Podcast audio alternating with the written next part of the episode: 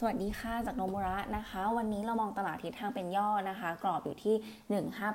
15851560 นะคะ หลักๆ วันนี้ที่มองย่อเพราะว่าตัวสินทรัพย์เสี่ยงเนี่ยยังถูกกดดันอยู่จากประเด็นเรื่องความกังวล ตัวเงินเฟ้อสหรัฐที่จะเร่งขึ้นนะคะ ซึ่ง CPI เมษาประกาศวันนี้นะคะคอนเซนแซสมองบวก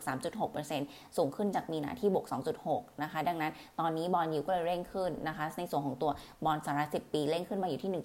1.63% VIX index ก็พุ่งขึ้นทำจุดสูงสุดของวันอยู่ที่ 24 จุดนะคะก็สูงสุดในรอบเกือบ 7 สัปดาห์กดดัน sentiment ในส่วนของตัวตลาดสินทรัพย์เสี่ยงไปได้ในวันนี้นะคะ ในส่วนของตัว MSCI rebalance นะคะประกาศรายชื่อหุ้นมาแล้ว มีส่งโน้ตไปให้ในไลน์นะคะ มีผลราคาปิด 27 พฤษภานี้ โดยรวมแล้วเนี่ยเราถูกลดน้ำหนักลงจาก 1.83 เหลือ 1.73 นะคะ ก็คิดเป็นเม็ดเงิน 341 ล้านเหรียญนะคะ ภาพรวมก็อาจจะเป็นโทนลบนิดนึงในส่วนของตัวสิ้นเดือนนี้นะคะ ในส่วนของตัว paper วันนี้เป็น e a r n i n g result ทั้งหมดเลยนะคะ ตัวแรกออกมาดีกว่าคาดนะคะ KCE งบ quarter หนึ่งรายงานงานออกมาที่ 503 ล้าน เพิ่มขึ้น 18%เย32%คิวนะคะ ก็ดีกว่าที่เราคาด 25%หลักๆ มาจาก margin สูงกว่าคาด 83 bip นะคะกำไรเนี่ยเพิ่มขึ้นได้ทั้ง Y on Y แล้วก็ Q on Q หนุนหลักจาก 2 เรื่องนะคะ เรื่องแรกก็คือยอดขายเพิ่มขึ้นมา 5% Y on Y แต่ว่า flat Q on Q นะคะมาอยู่ที่ 3,400 ล้าน หนุนจากลูกค้าสหรัฐแล้วก็จีนที่ยังโตได้ต่อเนื่องนะคะ 2 ก็คือ margin เพิ่มขึ้นมาอยู่ที่ 25%นะคะเพิ่มทั้ง year แล้วก็ Q เลยตาม U-rate ที่เพิ่มขึ้น เรามอง U-rate จะเพิ่มขึ้นมาอยู่ที่ 80%นะคะแล้วก็ 2 คือ product mix ของตัวสินค้า margin สูงทาง PCB 4-6 layer แล้วก็ HDI สัดส่วนสูงขึ้นนะคะ ซึ่งผลบวกเหล่านี้เนี่ยมากพอที่จะชดเชยบาทแข็ง แล้วก็ต้นทุน raw mat ที่สูงขึ้นได้นะคะ ถ้าเมนูในแง่ของราคาหุ้นนะคะ ตอบรับไปพอสมควร year to date บวกมา 46%นะคะ ปัจจุบันเหลืออัพไซด์ประมาณ 10%จากราคา target price ที่ 67 บาท ดังนั้นตอนนี้เราลดคำแนะนำลงมาเป็นแค่ trading ก่อนนะคะ แต่ยังคงมุมมองทิศทาง earnings เหมือนเดิมนะคะ ก็ยังเป็นตัวเลือกที่ได้ประโยชน์จากตัวอุตสาหกรรม EV ค่ะที่ยังโตได้ต่อเนื่องทั้งในยุโรปแล้วก็สหรัฐนะคะ ช่วยหนุนยอดขายแล้วก็มาจิ้นของ KCE ให้โตได้นะคะ ซึ่งปีนี้นะคะ KCE มีแผน เพิ่ม capacity 10%นะคะมาอยู่ที่ 3.2 ล้านตารางฟุต จากการเพิ่มเครื่องจักรในโรงงานลาดกระบังนะคะแล้วก็มีแผนที่จะสร้างโรงงานใหม่ที่นิคมโรจนะ ซึ่งตอนนี้เซ็นสัญญาซื้อที่ดินแล้วนะคะน่าจะผลิตได้กลางปี 22 เลยก็จะหนุน capacity ปี 22 เพิ่มขึ้นอีก 62%มาอยู่ที่ 5.2 ล้านตารางฟุตนะคะดังนั้นเบื้องต้นเอาลุกยังมองเหมือนเดิมนะคะคงประมาณการกำไรปี 21 ไว้ 2,200 ล้านนะคะโต 93%เยียร์เยียแล้วก็ปี 22 โตต่ออีก 15% year year มาอยู่ที่ 2,500นะคะดังนั้นคำแนะนำถึงแม้ว่าจะปรับลงมาเหลือ trading แต่ว่า target price เรายังคงไว้อยู่ที่เดิมที่ 67 บาทนะคะ ส่วนอีกตัวหนึ่งดูโฮมนะคะ ออกมา in line กับที่เราคาดแต่ดีกว่าตลาดคาด30%นะคะงบออกมา 543 ล้าน เพิ่มขึ้น 206% year 152% Q นะคะ ตรงนี้หลักๆ หนุนมาจาก 2 เรื่องนะคะ เรื่องแรกคือตัวยอดขายเพิ่มขึ้นนะคะ 33% year 26% Q มาจากตัว same store sales growth ที่บวกได้ 22.5%นะคะ ก็เพิ่มขึ้นทั้ง year แล้วก็ Q หนุนหลักจากตัวราคาสินค้าเกษตรที่สูงขึ้นนะคะ แล้วก็ราคาเหล็กที่ปรับตัวเพิ่มขึ้นนะคะ ส่วนอีกเรื่องหนึ่งก็คือสาขาที่เปิดเพิ่มนะคะ quarter นี้เปิดเพิ่ม 1 สาขาเป็นสาขาใหญ่ทำให้ภาพรวมณสิ้น quarter มีสาขาทั้งหมด 13 สาขานะคะ ก็บวกขึ้นมา 3 สาขายออนเยียนะคะ อีกขาหนึ่งคือ margin นะคะ ขึ้นเด่นเหมือนกันมาอยู่ที่ 1.7%นะคะ เพิ่มทั้ง year แล้วก็ Q ตาม product mix ที่ดีขึ้น แล้วก็บริหาร supply chain ได้มีประสิทธิภาพมากขึ้น บวกกับอานิสงส์ของสต็อกสินค้าเหล็กที่ต้นทุนต่ำด้วยนะคะ ดังนั้นภาพรวม earnings quarter 1 คิดเป็น 31%ของประมาณการทั้งปีนะคะ เรายัง maintain ไว้อยู่ที่เดิม 1,700 ล้านนะคะ ระยะสั้น earnings quarter 2 เรามองยังดีต่อเนื่องนะคะ กรอบอยู่ที่ 4-500 ล้านนะคะ โต 224% year แต่ว่า Q Q ลดลง 13%ตาม seasonal นะคะ ดังนั้นเรายังคงคำแนะนำเรายังคงคำแนะนำ trading buy สำหรับดูโฮมนะคะ เนื่องจากว่าโมเมนตัมของ e a r n i n g ก็ยังเด่นโตเด่นต่อเนื่องตลอดทั้งปีนะคะ ดังนั้นตัวนี้ trading buy ค่ะ fair price ปี 22 เลยอยู่ที่ 28 บาท ส่วนอีกตัวหนึ่งเป็น BJC นะคะ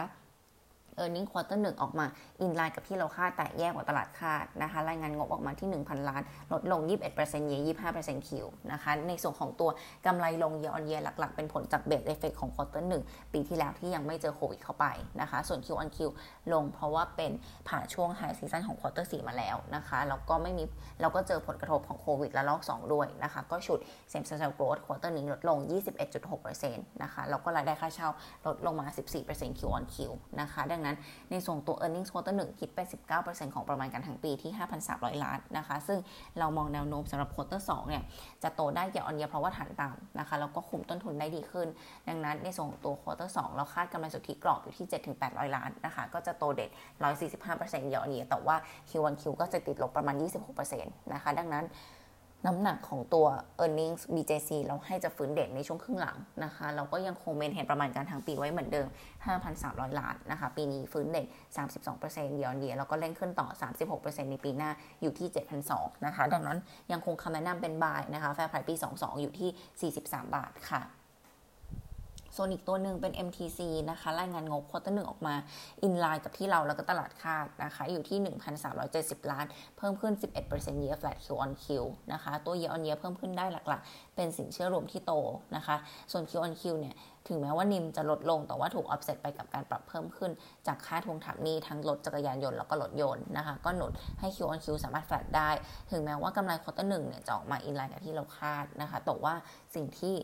เรา concern เลยก็คือตัว yield on loan นะคะ ปรับลงค่อนข้างเยอะจากกรอบ 21-22%เนี่ยลงมาเหลืออยู่ที่ 17.2%ในไตรมาสนี้นะคะ ก็ส่งผลให้ประมาณการปี 21 เนี่ย เราอาจจะต้องมีการปรับลงเพื่อสะท้อน yield on loan ที่ต่ำกว่าคาดนะคะ ซึ่งทั้งปี assumption ของเราก็คือ 20 21.4 21.5%นะคะ ซึ่งตรงนี้เราอาจจะมีการปรับอีกครั้งหลังจากอัปเดตข้อมูลใน analyst meeting วันพรุ่งนี้นะคะ ดังนั้นในส่วนตัวแนวโน้มระยะสั้น outlook quarter สองเรามองกำไรเนี่ยโตได้ทั้ง year แล้วก็ Q นะคะตามสินเชื่อรวมที่โตขึ้นแล้วก็ด้าน asset quality ไม่ห่วงเลยนะคะ NPL ratio ไม่น่าจะเพิ่มขึ้นอย่างมีนัยยะล่าสุด quarter หนึ่งเองก็ออกมาต่ำ1%แล้วนะคะ อยู่ที่ 0.96%ดังนั้นในแง่ของ MTC เรายังคงมองเป็นตัวเลือกที่ buy ได้นะคะ fair price ยังอยู่ที่เดิม 75 บาทค่ะ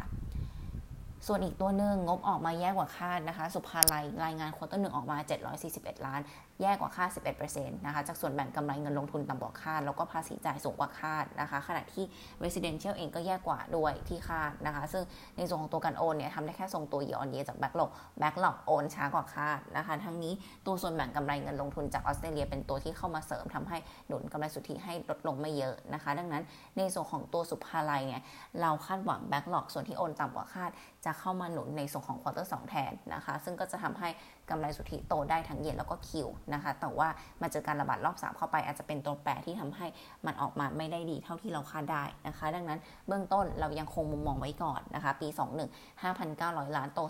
39%เยออนเยแล้วก็เป็นตัวเลือกที่ทำ record high ด้วยนะคะ ในส่วนของตัว e a r n i n g ็ quarter 1คิดเป็นแค่ 13%ของประมาณการทั้งปีนะคะ แต่ว่าให้น้ำหนักว่าจะฟื้นเด่นตั้งแต่ครึ่งหลังเป็นต้นไปนะคะ ดังนั้นเบื้องต้นเรายังคง มองตัวศุภาลัยเป็นตัวเลือกที่ buy ได้นะคะเราก็ในส่วนของตัวครึ่งหลังเนี่ยจะมี upside จากการขายสามเข้ากอง REIT นะคะเราคาดว่าน่าจะขายเนี่ยอยู่ที่ประมาณช่วง quarter สามนะคะเป็น upside กับ EPS ปีนี้อีกประมาณ 70 สตางค์นะคะดังนั้นยังคง maintain buy นะคะ fair price ปี 22 อยู่ที่ 26 บาทค่ะ วันนี้มีประมาณนี้นะคะ ขอบคุณค่ะ สวัสดีค่ะ